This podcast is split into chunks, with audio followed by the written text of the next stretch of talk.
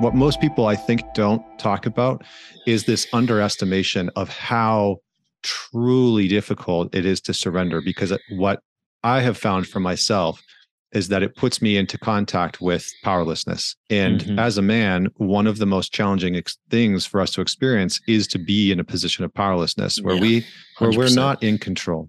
Yeah. You know, and but I've found that that has been really the true test of the men that I've known, the men that I respect and admire and want to spend time with is who they are when they're powerless.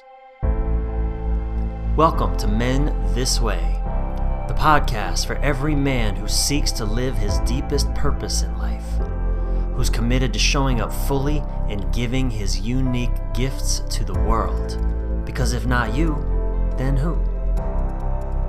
I'm your host and fellow journeyman, Brian Reeves. Brian with a Y, Reeves. Men, this way. What is men's work, really? And why do men often resist it? And what happens for men in the world of men's work? Well, in this episode, my guest, Connor Beaton, the creator of the renowned organization Mantalks, and I Connor and I, let's say it that way, we mine these questions and more for useful insights to make a meaningful difference in your life. I love my conversations with Connor. We're like two personal growth geeks geeking out over our lessons learned, our painful experiences, both personal and professional, and the hard earned insights and wisdoms we've discovered as men walking our own transformational journeys and as men now serving many other men and women who are walking theirs.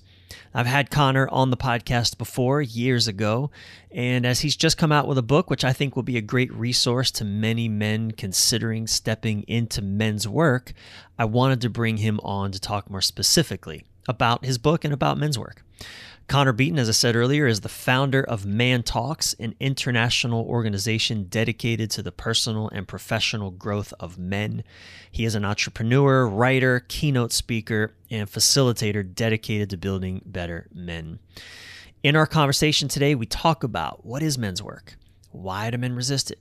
Why many men think inner work means shutting everything down inside. We talk about what often happens to for men when they start doing men's work, and why men need to face their darkness, and why we all inevitably feel called to. We talk about all that and more. But before we dive in, if you're a man who's struggling with an intimate relationship, maybe your partner isn't happy and you don't know why, or your sex life sucks, or it's non existent, or maybe your partner wants things from you that you don't either understand what she wants or you just don't know how to give it, like more connection, more vulnerability, more presence, more safety. Well, you need to know about my new Elevate Your Relationship live coaching program for men. It's a six month live coaching experience, which means you get to work with me personally, specifically for men who are wanting to show up more powerfully, be more present, practice more skillful communication, and create passionate connection with their partners. In other words, it's for men who simply want greater fulfillment in their relationships and who want that for their partners too. In this live six month coaching experience, in which indeed you get direct personal coaching support from me, you will learn how to better navigate conflict, to even use your differences and disagreements to not just create more chaos or stagnation, but turn your differences into passionate connection. You'll learn how to create and maintain healthy boundaries and why you must. And you'll learn how to stand in your power in ways that won't just turn her off or against you, but rather draw her towards you, if she wants that. We'll dive into how to be your full, authentic self in the relationship, how to create emotional connection, how to practice the sacred art of masculine and feminine intimacy for deeper passion, and more. If Elevate Your Relationship sounds like it might be a good fit for you and you'd like to be considered for this, go to my website, brianreeves.com slash EYR. It's Brian with a Y, reeves.com forward slash EYR, and fill out the application there. If it does seem like we're a good fit, you'll be invited to schedule a no cost, no pressure phone consultation ASAP to explore if Elevate Your Relationship is genuinely a good fit for you. Again, it's brianreeves.com, Brian with a Y, reeves.com slash EYR for Elevate Your Relationship. That's what the EYR is. If you're in a relationship and you're struggling, don't delay. Go to that link and fill out the application. It is your birthright to thrive in relationship. And I am committed to helping you do that if that's what you want for yourself. Now, back to my conversation with Connor Beaton. Take a deep breath and stay present with us all the way through to the end of this episode of Men This Way. All right, let's dive. Connor Beaton, repeat guest on Men This Way. Brother, it's good to see you after all this time. Welcome back to Men This Way, man. I'm glad to have you. Thanks, man. I appreciate you having me on. And yeah, it's been it's been a hot minute. It's been a very hot minute. So much has happened. I think I think you and I last spoke man, it might have been, it's easily three, four years. I think so. You, you, so man, you've a lot of birth and some death. Uh, yes. that you've been been immersed in these past few years. I mean, you got a, a, new book that just came out, which we'll be talking about today. You've birthed a baby boy. Uh, even your wife is birthing a book today. and I also, you know, one of the things I'm also painfully aware of is that you lost your beloved uh, four-legged family member. Right. Yeah, uh, yeah. Right after, too. right after my son was born. Yeah, I think uh, six weeks, six weeks after my son was born, our our we we knew he'd been diagnosed with cancer before uh, before my boy was born, and then he managed to hang on until our son was born, and then man there for about six weeks, and then yeah, but yes, thank you. Lots yeah. of lots of birth, lots of creation. It's yeah. good. How are you how are you holding up amidst all the life, death, life that you've been immersed in these days? You know, it's been I'm very grateful for a lot of the support that I have in my life, a lot of the good men that I have in my life. Mm-hmm. And, you know, my book launched on January 31st and I was blown away, man. Like they the guys that were in my life really showed up, the guys that I meet with on a weekly basis and promoted the book and helped me mm-hmm. and supported me. And, uh, you know, we've, it's been, it's been really, really good to have those guys in my life because all of us have been having kids and, yeah. you know, shifts in our business and whatnot. But, you know, it's been, I think the theme that I've heard everybody talking about friends, family members, clients, and just people in general is just the, the amount the volume of stuff that most people have mm-hmm. going on mm-hmm. you know and so been walking through it with a just a, a bag full of gratitude in the one hand and then grief in the other yeah you know and that's been there's been some other family stuff that's been going on you know my my mom was uh, diagnosed with uh, stage four cancer mm. after my boy was born. And so that added a complexity to it. I was applying for my green card and couldn't leave the country. So I couldn't mm. even go mm. see her. Mm. So, mm. it, you know, it's really, mm. I, I say that because I think sometimes sometimes in these conversations and sometimes in in podcasts that I listen to, there's a tendency towards like rainbows and sunshine. Yeah. And I think the truth of the matter of most people's lives is never really that simple. There's moments yeah. where it's legit just yeah. fucking sparkly, but I think, you know, and, and and clean. It's like, you know, it's like my car. I cleaned my car off yesterday and it was wonderfully clean. Yeah, and then I got, you know, in the driveway and then pulled out this morning and it, you know, got all muddy again. And so that's everything everything's downhill the moment it's clean. That's it. That's just begin. all the only thing that's happening is it's beginning to get dirty from the moment you get it clean. That's right. That's right. So you got to enjoy the dirty, man. You got to yeah, that's right. Find peace with the dirty. Well, it's funny that I was going to ask you, uh, what's a significant lesson that you're personally working through in your life right now? I don't know that that the one you just shared is probably not the one you're really working through. Well, that's it's a good one. Enjoy the dirty.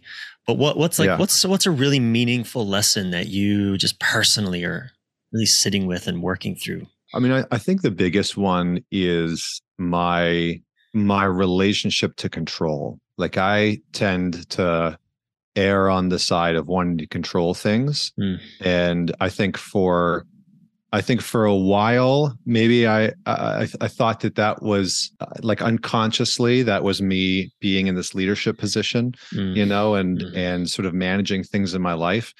And the last however many years has just been a process of of releasing that control, Mm. and you know, still leading, still making decisions within my business, you know, with my family, um, all, all those types of things, but being much more keenly aware of what and where and who I'm trying to control. Like I'll Mhm. give you an example. Mm. My son has been just such a good teacher for this because he's a baby, you know, and they just don't do what the hell you want. They just don't. you know, Uh-huh, like the uh-huh. last the last 6 days leading up to my wife's book launch today, he's been brutally sick.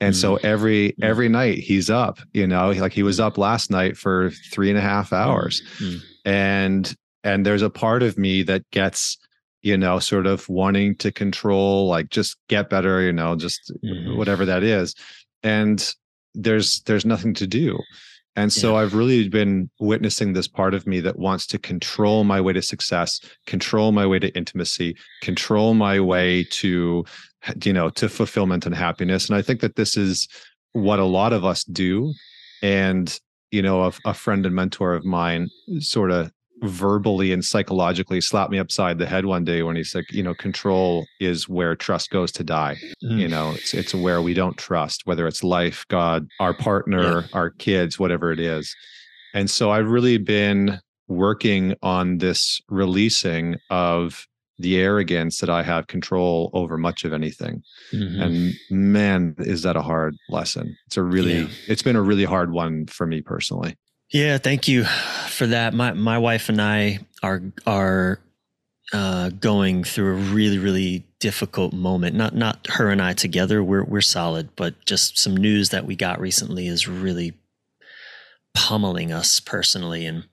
I- I'm not ready to talk about what that is publicly yet. But um, it's been really really hard for us to hold and and uh, and carry, and I mean just very recent, and and that that you know we've talked so much about the the the, the act of surrender you know the, the Mm. practice of surrender and and and it is it it it goes hand in hand it requires a trust in a in a in a a story bigger than than the one that her and I might tell you know on our own it's like let us get in alignment with the bigger story unfolding rather than trying to impose our story on what we want life to look like Yeah.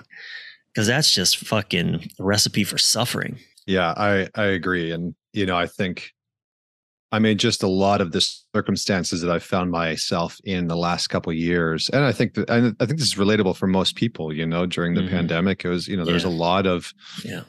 there was a lot of control exerted, and there was a lot of people trying to control. And I mean, we don't Yeah. need to go down that rabbit hole, but I think many of us, when when things aren't going our way, or I'll just speak personally for myself, when I when I find myself not enjoying something, and, you know, things aren't going the way that I want them to.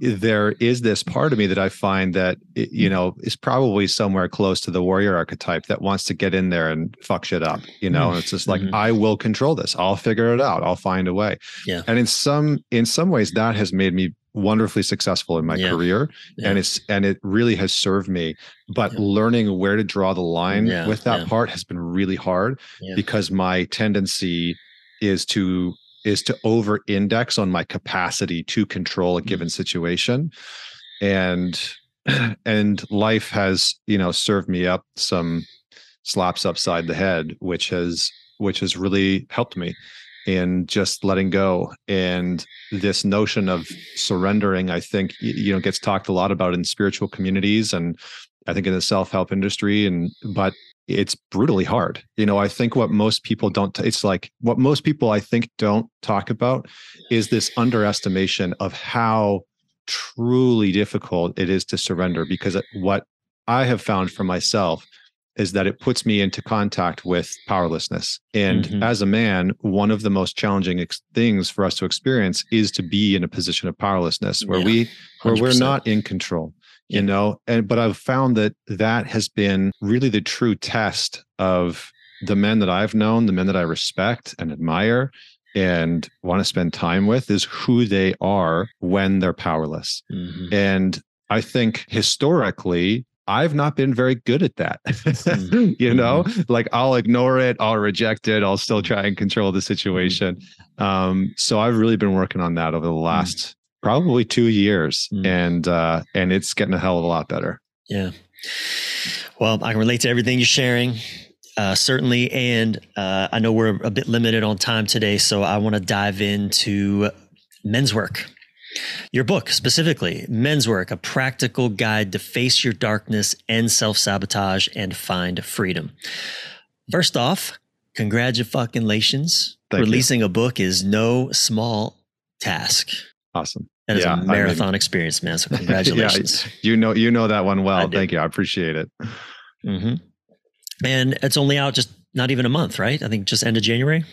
Yeah, January 31st, it came out. Um, yeah, you know, I was a little hesitant to title it men's work because that's sort of an emergent space and there's so many guys doing that work. But I figured. Did you get pushed from a publisher on that? To to to name it that or push back yeah. to not name it that? Either one. I'm curious that the dance between artist and manager what, no, you know what? I I published with Sounds True, and they yeah. really let me run with pretty much Great. everything. It was okay. it was they were awesome um, yeah. Yeah. in many many ways, and it's one of the reasons why I signed with them Great. was, mm-hmm.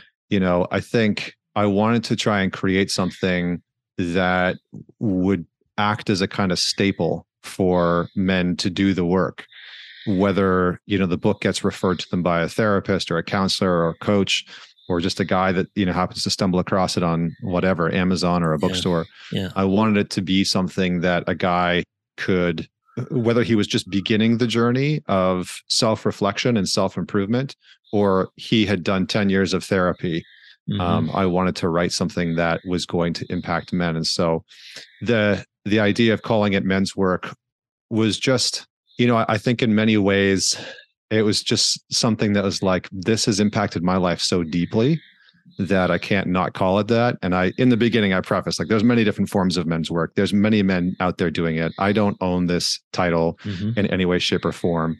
Um, but yeah, I felt like it was a good time because I think that there's we're on the precipice of this tidal wave of men's work that seems to be coming more and more and more within our modern culture. You know, especially yeah. as culture, society, communities, women, other men say like, you got like guys, like let's let's step up here. It's time. Yeah, yeah. We're we're in a growth business. That's a fact. Yeah, and yeah. and uh, as if I understand correct, I, again, I don't have one in my hands. There's one on the way. I haven't had it in my hands yet, but I think you're only releasing it in in ebook and hardcover. Uh, there's an audio. There's an audiobook as well, and an audiobook, but hardcover. Yeah. That's a bold choice. Yeah, that, that, that part was that part was the uh the publishing house. Mm-hmm. Um, we we talked about it, and I was like, well, shouldn't we have a paperback that's like you know, more affordable because hardcovers mm-hmm. generally more mm-hmm. expensive. Mm-hmm. And then we talked about it, and you know, I think I I wanted something that was going to be a standard, you know, like mm-hmm. when you see Jordan Peterson launch his books, not that my book is anywhere near Jordan Peterson's or is going to sell as many copies, but like they're hardcover, mm. you know, and I think there's a kind of seriousness mm. and a certain tone that I wanted mm. to the book to carry. Yeah. You know, it's when you read this book, you're going to have to work. Yeah. And I think there was something about the hardcover like that, that, just sort of represented that. That's cool. Yeah, that's yeah. really cool. So I, I, find titles fascinating. I mean, they they reveal, they can reveal certainly, and they should reveal so much about what we think resonates with our audience. Hmm. So, face your darkness. That's in your subtitle, right? A practical guide to face your darkness and self sabotage and find freedom. And self sabotage, find freedom. Every man is enrolled in that, right? That's yeah. a gimme. Face your darkness. Let's talk about that. Why do you think men would be called to face their darkness? So I'm going to sort of talk about this from a maybe a archetypal standpoint first, a sort of like psychological standpoint, which is that every man at some point in his life is going to feel a calling, and that calling is going to pull him towards uh, a confrontation, a challenge.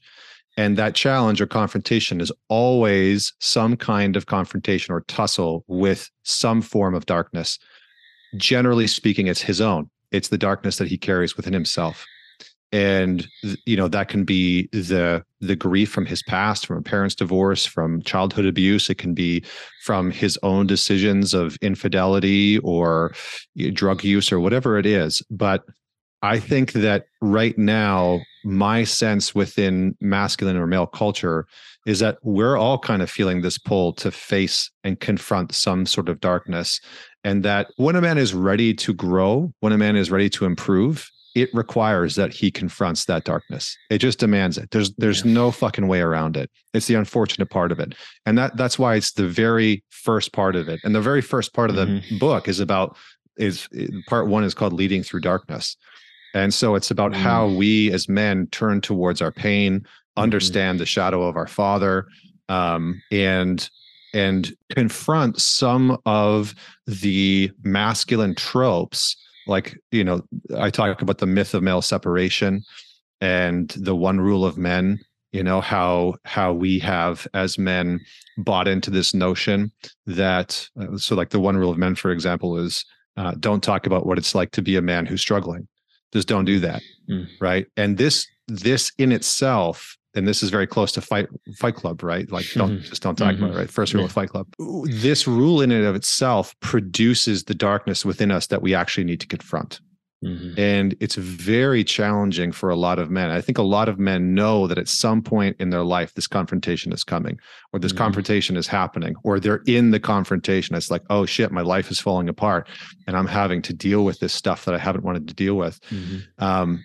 and so that yeah so that's that's why that's there and at the beginning mm-hmm. i talk about my story you know hitting rock bottom and mm-hmm. how because i was so afraid to confront my own demons you know the infidelities the lying the uh, the addictive behaviors that I had because I was so afraid to deal with those things, they caught up to me and they mm. really sort of destroyed my life. Mm. And I I fundamentally believe that a lot of men do this. A lot of men who lack initiation into manhood and a lot of men who who are not living up to what they know they are capable of produce some kind of rock bottom to put them through a kind of pseudo initiation mm-hmm. to kind of force them to go on that journey. So I'll pause there because I said a, a number of things. Yeah, you've you've said a lot and I, I, I think it's a it's a great great reflection. Have you seen uh, the TV show, the Netflix show, The Sinner? No, I don't think so. Dude, you uh, have to watch The Sinner, specifically season three. Okay. The Sinner, season three. You don't necessarily have to have watched the first two seasons. I mean, it gives you a little bit of backstory to the detective's, you know, fucked up past and his, his own darkness, right? Yeah. Is, a, is a detective who is intimate with his darkness who who befriends in a way the people he's chasing, the, the criminals, like the and they're, they're, complex stories. It's it's all about people's darkness. It's the, the hmm. sinner, the sinner. It's the title's the sinner. Season three, two men who can't feel, who must constantly face death basically what they're doing is you know trying to initiate each other ultimately and and they're doing mm-hmm. it in mm-hmm. incredibly adolescent and destructive and un, unsafe ways and increasingly so and i think you know that that title I, I love a practical guide to face your darkness i mean even that much right there i love that because you know as a man i want to be challenged I rise to challenge, right? That's the, the masculine archetype, rises to challenge. Mm. I think mm. one of the the great tragedies for for many of today's men is that we're or the things that we are challenged by we're not that interested in really they don't really mean that much to us yeah challenged to make more money at my business okay you know but you do that like well so what at some point right and so uh, you know face your darkness there's something in that title in those words and again this the sinner season 3 Connor, you're going to eat that shit up. You're going to love it. To, I'll have to check it out. I mean, I, I, I think what's you know what's interesting is this isn't just like sort of self help uh, or self improvement stuff that we're talking about. There's actually there's a, a, research psychologist. I think he's based out of Scotland, named Dr. John Barry. I'm trying to get him on my show, and he's done a good amount of research that shows that one of the uh, one of the leading skills, one of the leading values that a man can carry that leads to fulfillment is self improvement. And that's not necessarily the same for women, but for men, self improvement is one of the surest ways to move closer towards a deeper sense of fulfillment in life. Mm-hmm. And and that self-improvement can be many many different things, right? It could be improving your skills in woodworking or in relationships or mm-hmm. sexually or you know with money or whatever it is. But it really is one of the fastest ways to quote unquote feel better about yourself or your life. And so I think this is why we see this huge rise, especially within young men today, going online, trying to find resources uh, to to improve in their lives. Mm-hmm. I think it's a mm-hmm. hugely important thing, mm-hmm. and to confront that you know that darkness, whatever that darkness yeah. might be in their life. Yeah, th- this word that that keeps popping up in my uh, in the in the men's circles that I'm leading. This word uh, enlivened, to feel enlivened. Mm-hmm. I love that word because you know I sit with like, what are we doing this for? What is this about? Where are we going? I, again, I think to that that show, The Sinner, season three specifically. I'm gonna say that many times in this interview because I think all men should watch that that season. It's so incredible uh, to de- to de- demonstrating these things that we're talking about and and the drive the hunger to to face our darkness to face death even and what do these men want but, but they think they want ultimate freedom that's what they think they're looking for but why what does that give them? It gives them enlivenment. It makes them feel so fucking alive. And you know what so this word enliven and i'm curious for you for you and your experience with working with all the men that you've worked with and your own personal experience. You know, what do you see begins to happen for men when they do start facing their darkness? I would say that for the most part, what begins to emerge is an unequivocal and almost unquestionable sense of competency within themselves. Like mm. they feel, men feel more competent. Mm. And I would say that that is r- incredibly important. Mm-hmm. You know, I, I think when I look back at my youth, I didn't feel confident, competent or confident with much. You know, academically, I was average at best. In sports, I was like maybe a little above average, but not a hell of a lot, you know, depending on the sport. And I didn't really feel competent which with much of anything.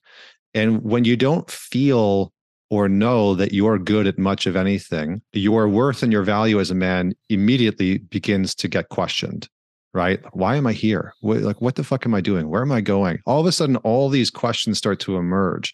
And so I think when when men start to do this work of confronting challenging things about their past, uh, being able to dig into what's actually happening in the present, whether you know it's it's a a, a marriage that's struggling, you know maybe it's sexless, um, being able to deal with the anger and the aggression that's coming out in their relationship or the poor finances that they have or the frustration that they have around their business not working well when a man's able to step into the arena with another man and admit those things right? Carl Jung said that the first step in the therapeutic process is is confession oddly enough right so when a man is able to take that step and start to do some of this work, there is something naturally enlivening about it because he can tell I'm grinding my own axe, right? I'm sharpening my own sword psychologically, emotionally, and maybe even physically or spiritually. And there's something deeply meaningful in that because even if the man isn't producing amazing results in his life, right? Even if things aren't like wildly changing immediately, he still knows that he's doing something meaningful for the long term, something that is probably going to yield results, even if it's a month or a year or a decade down the road. So uh, I would I would say that that's one of the big pieces. And then second, I think in many ways, when we begin on this journey, we begin to try and make some semblance of what it means to be a man and to connect to the masculine spirit. And in a culture where the masculine spirit is very hard to plug into for most men, for a lot of men who have grown up without masculine role models, right? One in four kids will grow up without a father in the household. Uh, many kids will go through school without a uh, without a male teacher, right? Something like 32% of teachers are male within America. Uh, you could go into the therapeutic field, right? Look for a psychologist or a therapist. Very hard to find a man, right? 29% of psychologists and therapists are male right? So very low percentage. So the amount of male energy that most young men will have been around is quite small. So when we actually start to do some of this work, what we're saying is, I'm going to turn towards and maybe first admit that I actually haven't really had a good connection with masculine energy, with the masculine source or or however you want to label that right like whatever words fit yeah. your your your framework but i'm going to turn towards trying to figure out what is it like to be in relationship with my own masculine essence with my own masculinity with what it means to be a man and start on this journey of defining what some of those things might look like or feel like and get around other men who are doing the same thing. Mm-hmm. And in doing so, again, that's naturally enlivening because for a lot of guys in our modern culture, they feel whatever you want to say depressed, disconnected, isolated, alone, bored, checked out, numb largely because they're surrounded by men who feel the exact same fucking way. Mm-hmm. Right. So there's no connection to this, to a, a, masculine essence or masculine source that has depth within it. Yeah. So those, those would be the two things that I would say. Yeah. When I began on my, I don't know, I guess this phase, maybe 10 years ago, I was in my late 30s. Uh, you know, I, I, really began in earnest looking at myself and my life and like, what the fuck am I getting wrong? What am I, what am I missing? Hmm. And the first thing that that was so evident to me that I believed was I need to heal my relationship to the feminine. Clearly, to women, to feminine energy, because look at my past. Look at the the, the detritus of relationships. You know, the destruction in the, the in my wake yep, got to heal my energy, my my relationship to the feminine. But what what that was kind of obvious, no brainer. But what really shocked me was very early in that it was through this book called Women Who Run with the Wolves. I, I, I went to that book thinking that would help me heal my relationship to the feminine, and what blew up in my face was how disconnected and disoriented I was around my, my own masculine and mm-hmm. energy essence being whatever. I, that was a revelation for me. Yeah. Um, so you know that and and also like you say uh, competence. I think i'm i'm a i'm an owner of a house now. I never really wanted a house because i was too much in my adventurous stage and now i have a house and and it's so much fun. I bought a leaf blower a couple months ago. I was so excited Connor, to own a leaf blower. Like, who am I? Who is this person? And and feeling my competence around the home, of which I have a big learning curve for so many things. Just just pouring vinegar down the the, the tubes of my air conditioning unit, like that. Nice. You have to go into the hot attic, and I feel so. It's so enlivening. It's fun. it's like I'm competent. I learned something. So it's true. I mean, it's true. Well, you know, I think like uh, the first line of my book is "A man's work begins in pain." And I mm-hmm. think one of the things that a lot of men underestimate is the pain that lives within us from an absence of masculine connection. I was the same way, right? Yeah, I didn't have yeah. growing up, and I wrote about this, but uh, growing up, you know, my father left when I was three, he got divorced. You know, I saw him once or twice a month and it was it just wasn't enough for me as a boy you know it just it just wasn't because every, everybody wants to be around his father wants that sort of nourishment and connection and and and what i got in his stead was a male presence that was uh not grounded whatsoever and was mm-hmm. often verbally emotionally and sometimes physically abusive mm-hmm. and so i grew up around this you know the the notion that unconsciously right it wasn't a conscious thought of like oh the you know masculinity is dangerous mm. it was just more i don't trust men yeah. you know and not yeah. only do i not trust men i don't trust myself as a man yeah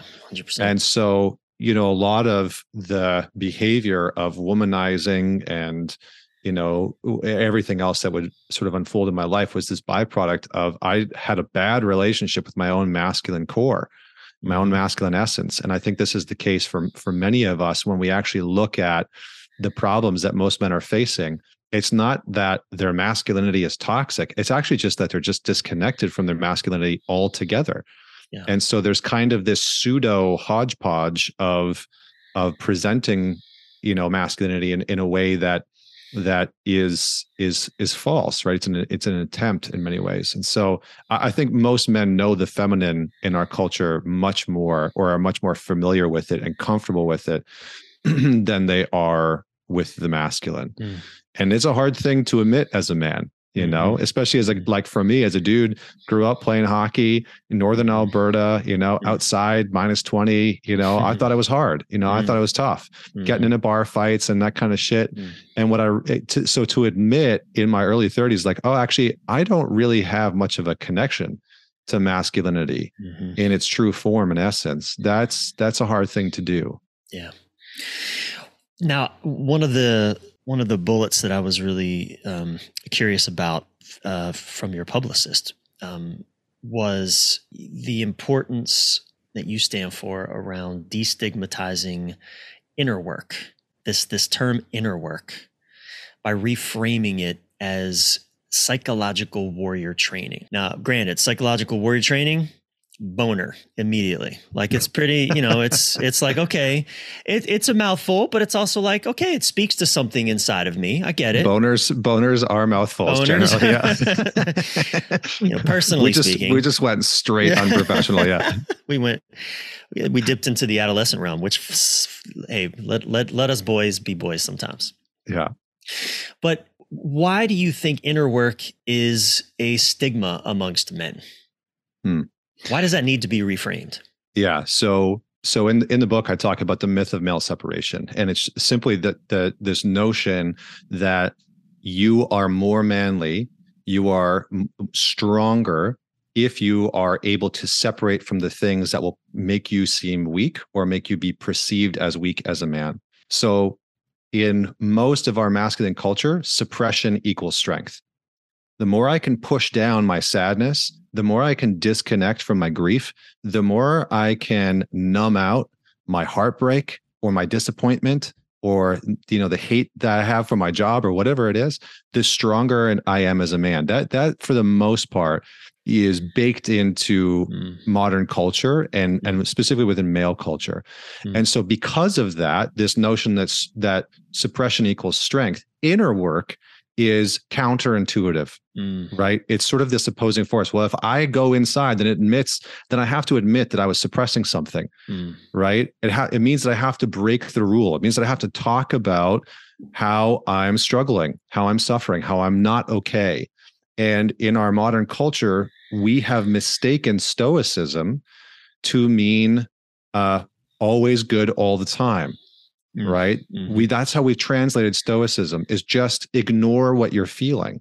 And this is how a lot of people have have sort of taken that. So i wanted to combat that by just saying you know in, inner work is the way that that pretty much all men historically mythologically anthropologically have found their way to greatness to grounding to being a solid man whether that's you're a solid husband human being you know community leader etc i mean look at somebody like marcus aurelius right?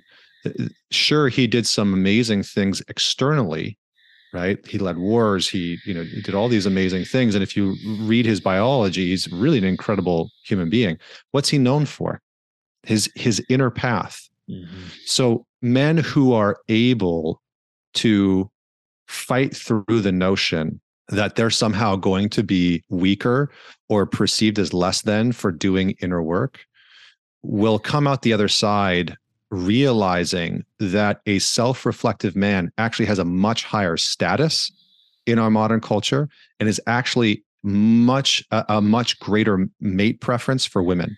Like what do women really want? There's a lot of Mhm. talk about this online. It's like oh women want men with status. Women want men with resources. Guess what's a fucking resource your consciousness is a resource Mhm. the quality of the men that you surround yourself with is a resource. Your Mhm. ability to stay grounded and regulated is a resource.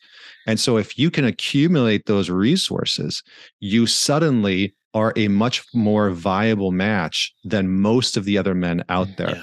Because you have an energetic pull to you that other men aren't tapped into at all. They might drive up in the BMW or the Porsche or whatever, but there will be something unequivocally drawing about you that women will want to find out or figure out.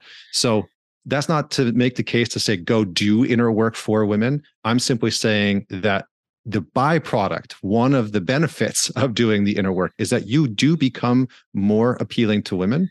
And uh, and you have a higher status in many ways because of this work because you naturally have a, a deeper level of emotional intelligence and et cetera so yeah hopefully i i answered that that question no that's a that's a great answer i mean man again there's just this uh, you know what i love about our conversations connor is there's there's rabbit holes everywhere we could yeah. dive down and just geek out on and nerd out on just and just go and yeah. you know so i'm i'm gonna i'm just I'm going to swallow some of my words. We're not returning to the boner metaphor because we, we, we let's let that say. yeah, we're going to leave it alone, everybody. You hear me? Um, but I, am going to we'll, not. We'll leave it for their. We'll leave it for their brains. They'll they can take that wherever they want, wherever they want to take it.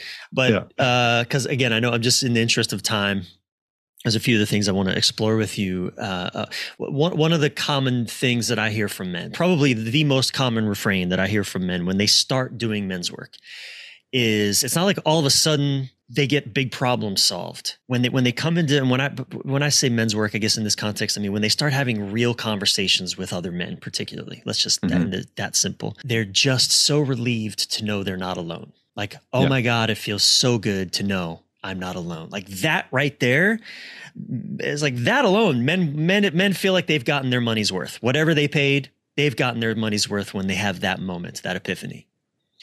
I'm curious your experience. What are some of the the significant things that you hear from men, including if that one, when they really first, you know, all in step into to, to men's work? A few things. Uh, I just want to say first, you know, one of the things that I wrote about was isolation and this notion that we as men are on an island, you know, that we're alone. And isolation makes us as men impotent. It, mm. it really does. It mm. castrates us in our ability to connect to the shit that matters most, to to contribute to the things that we really want to contribute to, to be in relationship with the people and the things we want to be in relationship with. But it's it's the thing that most of us turn to. It's the thing that I still feel the the pull towards whenever you know, I feel overwhelmed or frustrated or pissed off or you know that controlling part that we are talking about in the beginning pops up. It's like my tendency to isolate shows up immediately. And I, th- I think it's the case for many men for the majority of men is that their their tendency when things aren't going right in their life or they're struggling in some ways it's isolation. And isolation not only makes us impotent but it amplifies our internal state so if you're a man who's struggling with depression and you start to isolate, guess what? Amplifies the depression. If you're struggling with porn addiction, if you're struggling with infidelity in your relationship, if you're struggling with a gambling problem or you you know you hate your work or whatever it is that you're struggling with, when you isolate, that part of you becomes amplified your anxiety goes up, your anger goes up. It, so it amplifies your internal state. So we as men have to start to rebel against this uh, pull towards isolating ourselves. It's you know it, it's this misconception that you have to go do the work. Yes, you have to go do the work, and that is your journey to figure out what's happening within you in your life. But you can do it alongside good men. So, but to answer your question more directly, what do men get? Outside well, well, what what do you hear them say? Like what are the what's the feedback that you get when men start doing this work? What do you see coming alive in them quickly? Yeah i mean a, a big one is acceptance. Hmm. and an acceptance is is a bit analogous and vague for the majority of us. You know, how mm-hmm. do I accept what my dad did to me? How do I accept mm. what my mom said to me? How do I accept that my wife just walked into the fucking kitchen one day and said it was over? Mm. Right? How do I accept that my child mm. died or my friend was you know killed in a car accident or whatever it is yeah. right acceptance is is is a brutal task to take on sometimes mm. and so when we can start to do this work we start to accept some of the things that have happened that we have been carrying around mm. like a hundred pound rucksack on our back mm-hmm. so that's one big one and the yeah. second one that i think is is uh, really under indexed is forgiveness mm. men start to find and and they're able to define what forgiveness actually looks like in their life. And here's the real kicker they start to figure out how to forgive themselves. Mm-hmm. Most men are carrying around such a deep hatred for something that they've done in their lives or who they've become that they don't know how to forgive themselves. And so I think a byproduct of this work, what I hear a lot of men saying is, oh i've i've figured out how to forgive myself for that past indiscretion. I figured out how to forgive my father. I figured out how to forgive my mom. I figured out how to forgive my ex-wife or whoever it is that they had been at odds with. They've they finally are able to live from a place of forgiveness and it frees up suddenly an amount of energy and time and resources and love and all these other things. Mm-hmm. so i mm-hmm. think those are a couple of the the sort of big pieces. I also hear them saying that the quality of their relationships dramatically improves, that they just feel closer yeah. to the people around them. And I think that that, I mean, that's just, it's so important. You know, it's so important. Yeah, it's pretty amazing how how quickly you know when you said uh, acceptance you know the words let let go popped into my my my brain because how can i let go if i haven't accepted what is and i think it's i'm in resistance and i see so many men that have that have i mean men in there i'm working it's interesting I, I seem to be drawing a lot of men these days in their late 40s 50s even 60s mm-hmm. which as a 48 year old man working with men in their their mid 60s is often a bit odd for me because like these are these are my elders but but these are men who who just didn't start doing this work for a long time and i mean they're they're no different from me and what i grew up with i just got mm-hmm. at it earlier than they did and and but what happens so quickly like you said the conversation the ripple effect we haven't even barely begun to do the work yet you know we're mm-hmm. just creating safe containers of men having real conversations and all of a sudden within a few weeks they're starting to initiate conversations with their spouses that they that they've been needing to have for decades through no prompting of of anyone in our in our in our groups like they're just they just something clicks mm-hmm. it's really fascinating how quickly things can begin to shift not that there isn't a lot of work to come and a long journey ahead right mm-hmm. but there is magic in this work. And, and again, I know we're coming up on time here. And again, there's so many more subjects, Connor, that that you know. Even as I said, I, I, haven't gotten the book in my hands yet, but you know, I've known you for many years and what you've been up to. And uh, same, I've been doing. I've really stepped into to to, to leading men's work uh, myself in these past few years, and have my own men's groups. I'm I'm immersed in it, so I know we could talk for hours about this, man. And and but you've just written uh, what I've no doubt is is a deep and profound book on men's work.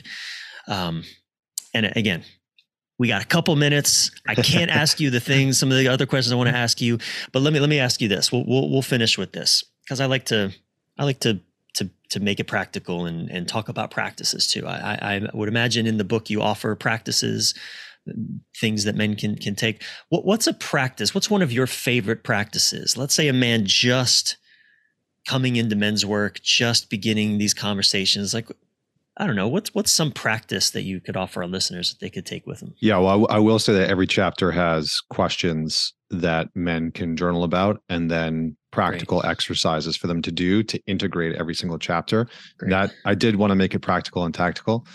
I think one practice um, that every man should do is the one that he doesn't want to. So whether that's journaling whether that's meditation whether that's the cold shower mm. whether that's breath work it is choosing the one that you don't want to do right? Yoga etc for me it's journaling. I, I think that journaling is you know it's talked about a lot. Whether you do stream of consciousness journaling or gratitude journaling and I'll, I'll give you something very specific for the men that are out there because i i hear this all the time from guys like i don't like myself that's just a very common thing that i hear from men my inner dialogue my inner critic is vicious and violent and you know self-abusive and the way that i talk to myself is just brutal how do i deal with that so i'll give something very specific the first thing that i would say is ask yourself the question who does my inner critic sound like? So you might want to write down some of the things that your inner critic says, some of the things that judges you for, criticizes you for, and then look at those things, read them out loud, and ask yourself, who does my inner critic sound like? The truth is that every man's inner critic has an origin story. And for the most part, that origin story of that inner critic is connected to somebody in your life, somebody in your past. So that's number one. Uh, number two is what boundaries do I need to set with my inner dialogue? right? Because we need to be able to confront that part of us, not just let it run wild. Number three is what is this inner critic trying to teach me? And then finally, number four is gratitude practice. I'm going to give you a three part gratitude practice that radically changed my life. I did it for eight months straight every single day. I stuck to it and and it made a huge difference. So so the first part is what I'm grateful for today is this is important because and the way it makes me feel is. So what I'm grateful for today is this is important because and the way it makes me feel is. So gratitude like the rational part of it, we need to check off why it's mm-hmm. rationally important and then how it makes me feel. We need to have emotional weight to mm-hmm. it. If we just say, I'm grateful for my kids and blah, blah, blah, blah, there's yeah. no logical uh, ingraining and there's mm-hmm. no emotional underpinning. And you have to have those two components in order to have right. really meaningful gratitude. Right. It doesn't get into the body if I'm not connecting to the feelings right. around it. It just lives as an abstract concept and that's fine. But, but boy, lots missing in that. So, yeah. uh, Connor, where can people find the book, and learn more about what you're up to? Thank you, sir. I appreciate that. And we can maybe maybe we should have a longer form conversation about men's work that lives on both of our shows in the future. Would love that. Um, you can go to mantalks.com forward slash book. Uh, or if you just go to mantalks.com, there's a little tab there that says my book, and you can click on that. And it's, it's available on Amazon. It's available anywhere that books are sold. Uh, it's on Audible, so you can listen to it. I would recommend listening to it at 1.2 speed because I maybe read it a little bit slow. uh, but yes, you can find it in all those places. Connor, again, congratulations, brother. Always uh, an honor to have you on Men This Way. Thanks for coming on, man, and best best of luck with the book and sales. And uh, I'm rooting for you, man. Always. Thank you. Thank you so much for listening. And thank you again to my friend Connor Beaton. You can find Connor and his new book, Men's Work, a practical guide to face your darkness, end self sabotage, and find freedom at www.mantalks.com. Of course, that link and any additional resources will be in the show notes at bryanreeves.com slash men this way podcast. And a reminder if you're wanting or needing support to elevate your intimate relationship because you're struggling with something about it and you're ready to get powerful coaching support, work with me, go to bryanreeves.com. It's Bryan with a Y, reeves.com slash EYR and fill out the application now.